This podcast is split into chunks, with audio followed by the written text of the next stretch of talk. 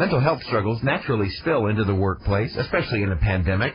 They affect job performance, engagement, communication abilities, and physical capabilities. All of these things impact businesses, individuals, families, and communities. One business is determined to take mental illness and turn it to mental fitness. Find out how on this edition of Therefore What. Therefore What is a weekly podcast that breaks down the news while breaking down barriers, challenges you in the status quo, explores timely topics and timeless principles, and leaves you confident to face what's next.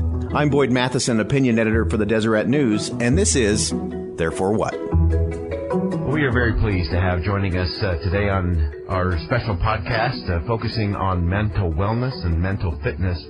Trent Mono and Rachel Merrill, they are the co-founders of Room Here, which is a nonprofit organization focused on mental fitness and healthier minds at work. Trent and Rachel, thanks to both of you for joining us on Therefore What. Thanks so much. We're glad to be here. Well, mental health is a big thing, especially as we get into the winter months. We know that gets to be a hard time. We throw in a pandemic just for good measure, and a lot of people are struggling. A lot of people are challenged. And you raised one of the, to me, one of the really important things in terms of framing a conversation, a crucial conversation, about mental wellness. You've got a great organization, nonprofit, rolling forward. We'll get into that in just a second. But I kind of want to get to the backstory. What is it that led the two of you to begin this journey and this process to help people get to mental fitness? And Rachel, why don't we start with you? Yeah, sounds great. Thanks so much. Great question. So we started talking about mental health over a year ago, and we in the community, in the tech industry here in Utah, we just noticed that within this community there was such a need and a push to all the time be crushing it, and there's just a lot of pressure. And Trent and I started having conversations with people and close friends of Trent in the community. Many of them were having struggles with mental illnesses and challenges, and we decided to kind of come together and bring a group together to really talk about the concerns and the challenges that the community was facing. And as we talked about mental health, we realized we'd have a reaction that either people would say, like, oh, mental health is awesome, like I've struggled with suicide, depression, or kind of hits that side of things. And then other people would say, like, oh, that's great, you're doing stuff with mental health, but that doesn't apply to me because I'm not suicidal. And so we saw immediately that there was kind of this disconnection between the conversation of mental health only being so focused on suicide and mental illness, and we realized that for this to be a conversation for everybody, we needed to reframe it. And so we decided to reframe the conversation to mental fitness, where kind of like the approach of like physical fitness, we all have a body that we take care of, we all have minds that we need to take care of, whether or not we have an illness. It's something that we all should be talking about and all to be taking care of. I think that's so vital. And I know a lot of your early work has been in the tech sector. Trent, I know you're a Bay Area guy. You understand really how that tech sector began and the stressors that go with that. And so as you look at it, and I also love the fact that you're dealing with it from the workplace. So often everyone tries to put on their brave face when they go to work because you can't, show weakness. You can't let your manager or your boss know that you're stressed out or burned out or frustrated. Tell me a little bit about your journey there in terms of getting to why do it in the workplace and then how do we do it in the workplace?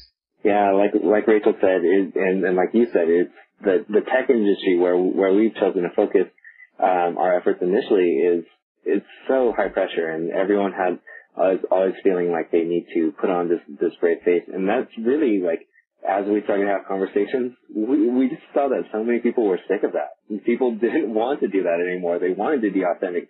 They wanted to be vulnerable, but they didn't feel like they could. I would actually say a big compliment to Corey Stevens. I think he's the CEO of Taft, and he's been very open about his battles with depression, very severe depression and suicidal thoughts, et cetera.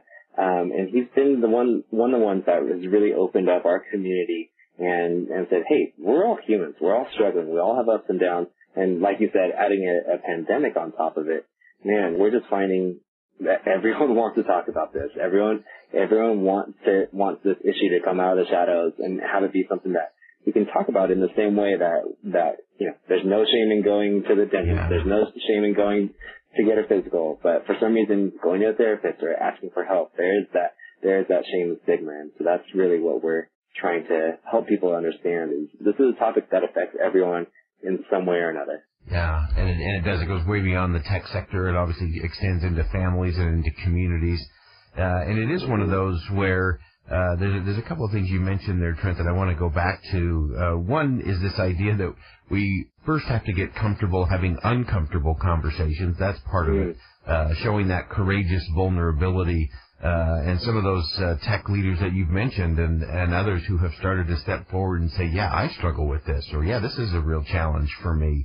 That kind of courageous vulnerability is empowering, and I love that your organization is creating space for that kind of conversation to happen, because I think in the end, it's impossible for us. I loved how you said to live authentically, Trent, in the workplace. And if you're hiding a struggle, if you're worried about someone finding out that you're seeing a therapist or that you're taking medication to deal with depression or anxiety or stress or whatever it may be, I think those are all just crucial conversations that, again, we got to get comfortable with the uncomfortable. Tell us how you're doing that. Yeah, I think one of the biggest things that we believe is that leaders need to go first.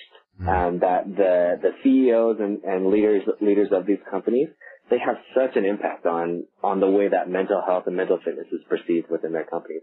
Two quick examples. One, this happened a few years ago, but there was a local tech company who provided in-house therapists for their employees.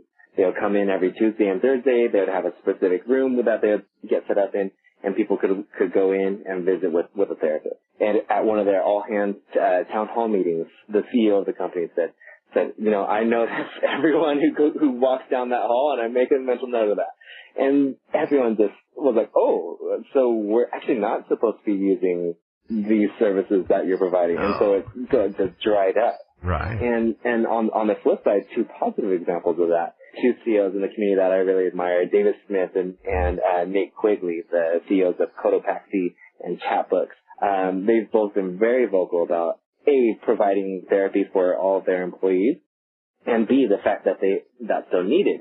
And it's something that everyone should feel like it is something that everyone can and should use. And they've seen upwards of 60% usage in their companies of people trying therapy for the first time, or using that as the way that they access therapy for themselves. And it's just so important to have these leaders that are willing to say, hey, this is a normal conversation. Nobody uncomfortable saying, yes, you need to go out and exercise. There's no stigma, nothing around that. But as leaders come forward and say, yeah, getting help is perfectly normal. Everyone should be doing this.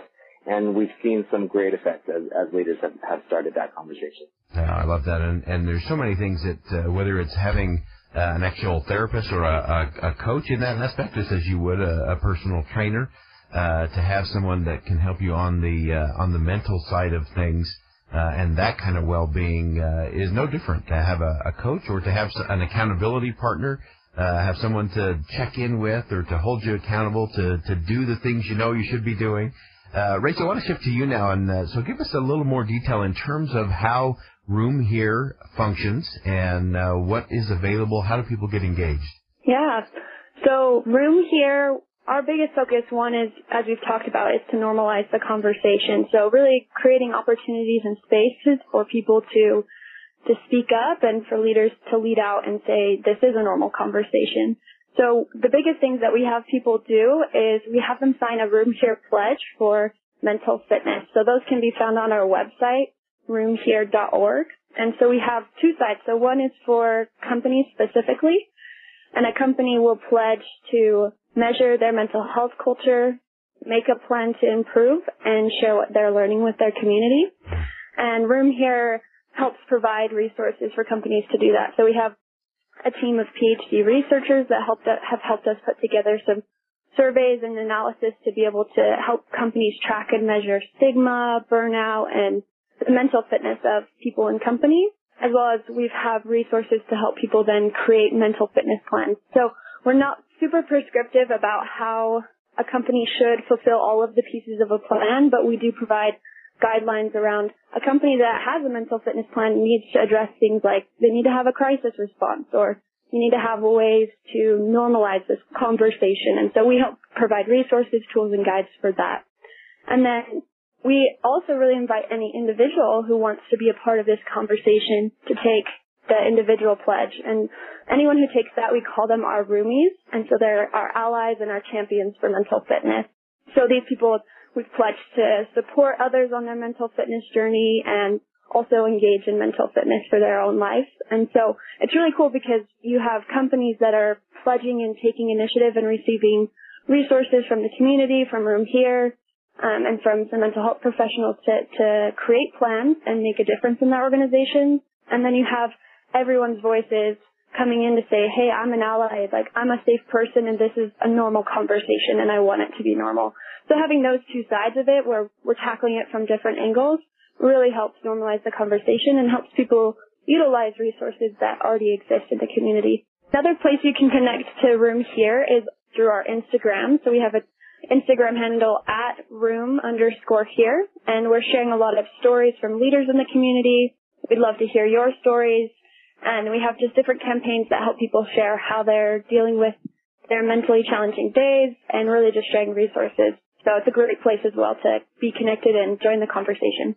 Oh, it's so great to, one, for an organization not to feel like they have to recreate something from scratch. And I love the fact that you actually are not so prescriptive. You're talking about principles and strategies and things that have worked other places, resources, and then allowing a company culture to really develop and evolve. So, Trent, I want to stay on the corporate side here for just a minute and talk about how you actually create that kind of culture within an organization. You mentioned some great examples in Cotopaxi and some of the other organizations. Chatbooks have done some great things. What else are you seeing out there in terms of just some of those principles? Again, not about being prescriptive, but what are some of the things you're seeing that are working in organizations that are creating a culture in their organizations that really supports that mental fitness? Yeah, definitely. Homie is another great example of the local detox company that's done a really great job. Johnny, the CEO of Homie, anyone who lives in Utah should have seen their billboards all around, so they know who we're talking about. But Homie is, the CEO, Johnny, he's on our board. He's one of the most open and authentic people that you'll see talking about it. And I think that is really the key is saying, like, first caring and secondly showing that this is something that we can talk about. Again, that really to me is, it doesn't matter what you do. If there's a feeling that, oh, I'm going to be looked down upon if I do that.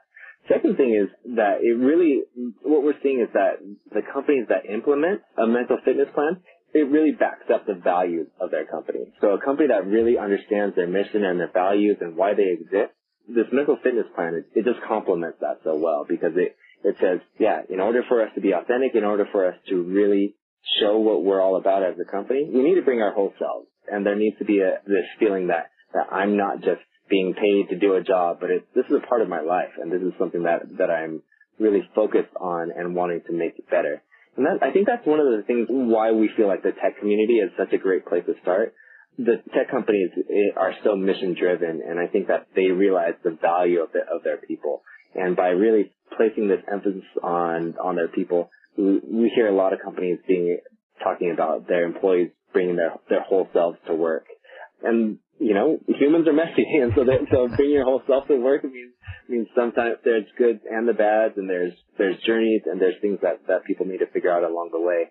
And kind of the last point that I would say about that is a phrase that I hear a lot of people talking about is psychological safety. It's this idea that you can be a human, that you can make mistakes, that everything that we do, we don't know the answers right away. But part of the journey is having the psychological safety to first admit that you don't know, secondly, make mistakes along the way, and then be together and share what we're learning as we go.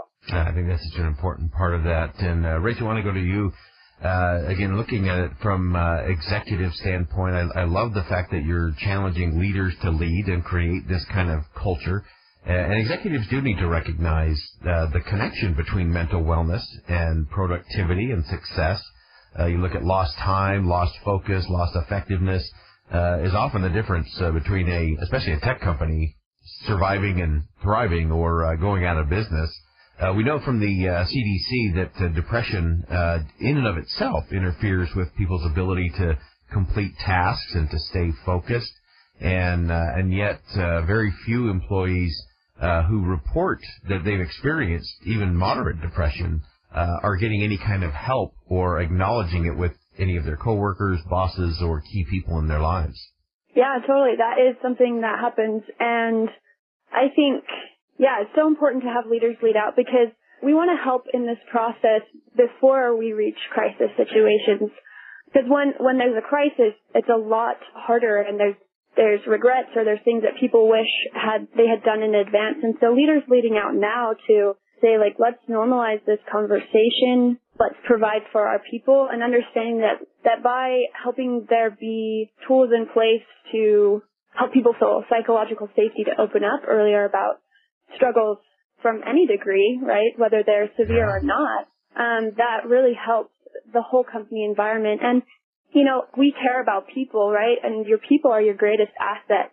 And when your people are not in a good place, it affects so many things, like you mentioned, you know, attention, productivity, creativity, and it affects the way for coworkers and leaders to connect and communicate. So there's so many effects that I think we still don't even understand how important this really is. It's our human mind that we're talking about. Our mind is the thing that we filter everything through. So I think it's just really powerful that leaders, as we start now, we can help with anything preventative and really help people to open up earlier and hopefully not have to encounter as many crisis situations when sadly that's the time that people sometimes wake up to the need to address our mental well-being. Yeah, it is. So often we're parking the proverbial ambulance down at the bottom of the cliff rather than building the fence up at the top. And I think that's part of what you're doing is helping people recognize, one, let's stay away from the edge altogether, but let's make sure we're doing those things so we're not just in that reactionary mode. I'm going to steal that ambulance analogy. That really resonated with me. I do think that is a lot of the ways that mental wellness is discussed is let's just work on suicide prevention. And that suicide prevention is a very much like crucial part of the plan. But when you're only talking about it in terms of suicide prevention, so many people are like, well, I'm not suicidal, so mental health must not be a topic that I need to be talking about. But yeah, I love that analogy that you use. Yeah, we all need to do that. And I think one of the things that's most important for everyone who's listening to this podcast or listening to this interview today is, one, if you need help, reach out. And if you know someone who needs help, reach out. And on both of those, absolutely, reach out now, I think, is the next thing. Rachel, where can people go to get more information about Room Here and some of these things, whether it's on the corporate level or whether it's on the individual level? So the best place to go is our website, roomhere.org. We have some resources listed there. You can sign the pledge like we mentioned earlier. People can also reach out to Trent and I through our email, but the website is the best place to go. So for immediate contact, and you can reach out to us. So Rachel at roomhere.org and Trent at roomhere.org. Wonderful. Well, this is such a crucial conversation and so important, especially here in the state of Utah, but across the country and around the world. These are conversations we've got to get to. As I said at the beginning, we have to get comfortable having uncomfortable conversations and doing what Room Here is doing in terms of normalizing these conversations, getting rid of the stigma, and creating space for those conversations to happen. Therefore what? Trent, I'm going to give you the last word today. The program is Therefore What?